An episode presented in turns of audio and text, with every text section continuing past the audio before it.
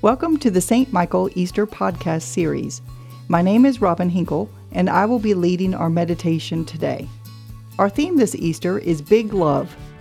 God's holy work is fulfilled in the resurrection of Christ, the defeat of death itself. We have received the gift of new life, and we can use that gift to spread God's big love to those near and far. Joining Christians everywhere during this Easter season, we proclaim with joy, Alleluia, the Lord is risen indeed. Come, let us adore him. Alleluia. A reading from the first letter of John, chapter 1, verses 1 through 10. We declare to you from what was from the beginning, what we have heard, what we have seen with our eyes, what we have looked at and touched with our hands, concerning the word of life. This life was revealed, and we have seen it, and testify to it, and declare to you the eternal life that was with the Father and was revealed to us. What we have seen and heard, we also declare to you, so that you also may have fellowship with us. And true fellowship is with the Father and with His Son, Jesus Christ. We are writing these things so that our joy may be complete. This is the message we have heard from him and proclaimed to you that God is light, and in him there is no darkness at all.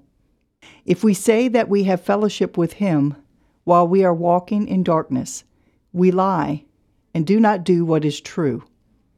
But if we walk in the light, as he himself is in the light, we have fellowship with one another, and the blood of Jesus Christ cleanses us from all sin.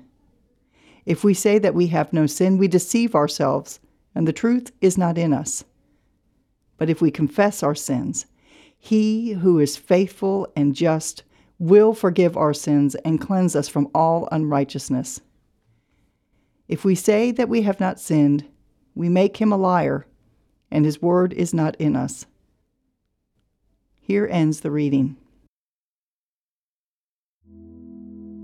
I have loved to read since I was born, practically, but I realize that perhaps some of you may not be of the same ilk. In fact, a whole industry has cropped up for folks who just want the highlights, targeting especially perhaps errant middle schoolers and high schoolers who could not get through the Odyssey or 1984. Some people just want or need the Cliff Notes version. Throughout Lent, we, as a church on Sundays and in the daily office, tromped through the Gospel of John. We actually did not tell you as we went through those days that there is actually a Cliff Notes version of John's Gospel, and you will find it right here in the first letter of John, chapter 1. This is a remarkable piece of scripture because it gives us insight as to how perhaps the first official follower of Jesus, John the Gospel writer, John the brother of James, John the son of Zebedee, came to be John, child of God.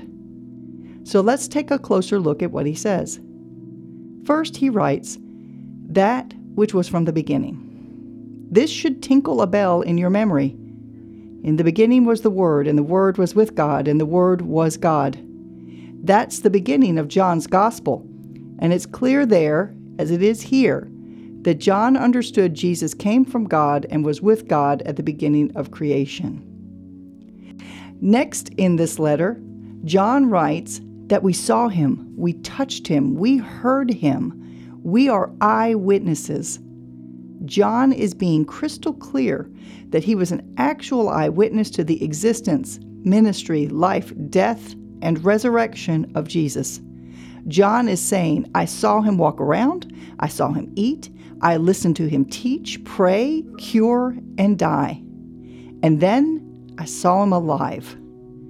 John and those first eyewitnesses, the first followers of Jesus, therefore came to believe that Jesus is the Son of God. And because of the resurrection, John knows that through Jesus we will have eternal life. John understands that this is extraordinary and he therefore made it his life work to proclaim the good news to the world. His purpose in life is to bring this message to as many people as he can in hope that they too will believe. As they join the followers, his joy becomes more and more complete. And so he proclaims the gospel, not just to groups in synagogues. He writes a gospel and he letters and his letters and his revelation in hopes to bring in as many believers as he can. The more, the merrier. And so, in his gospel and in this letter, you will see him time and time again stress his major point God is light. Jesus, the Son of God, came to us and is the light of the world. The blood of Jesus cleanses us from all sin. If we say we are sinners, we are forgiven. We live in the light, and our blindness to God and His existence and His ways is forever lifted. On the other hand, if we say we have not sinned, remember all those debates with the Pharisees and the Sadducees? Then we remain blind like them to God and His ways. We remain in darkness, and our sin remains. Like I said, this is the Cliff Note version of John's Gospel. He is setting out the very basic foundations of Christian belief. John is getting to the nitty gritty, making it as clear as possible, in hope to catch as many fish as he can. So, has he caught you? Number one, do you believe Jesus is the Son of God? Number two, do you believe the eyewitness testimony of John and the other disciples that they ate, drank, and heard him preach, that they saw him heal and feed the masses, that they watched him die and saw him resurrected? Number three, do you believe Jesus has cleansed you? Yes, you, of all your sins, past, present, and future, today, before, and later. Number four, do you believe that you have entered into eternal life with Jesus? And finally, number five, are you living like you believe?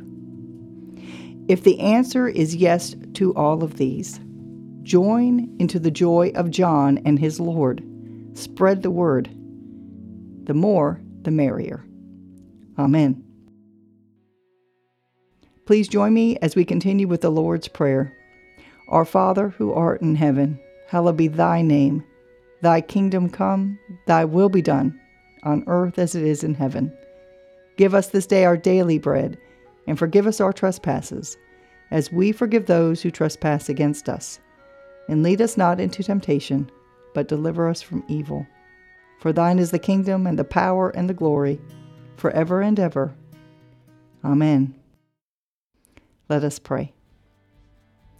Almighty and everlasting God, who in the paschal mystery established the new covenant of reconciliation, grant that all who have been reborn into the fellowship of Christ's body may show forth in their lives what they profess by their faith. Through Jesus Christ our Lord who lives and reigns with you and the Holy Spirit, one God, forever and ever. Amen.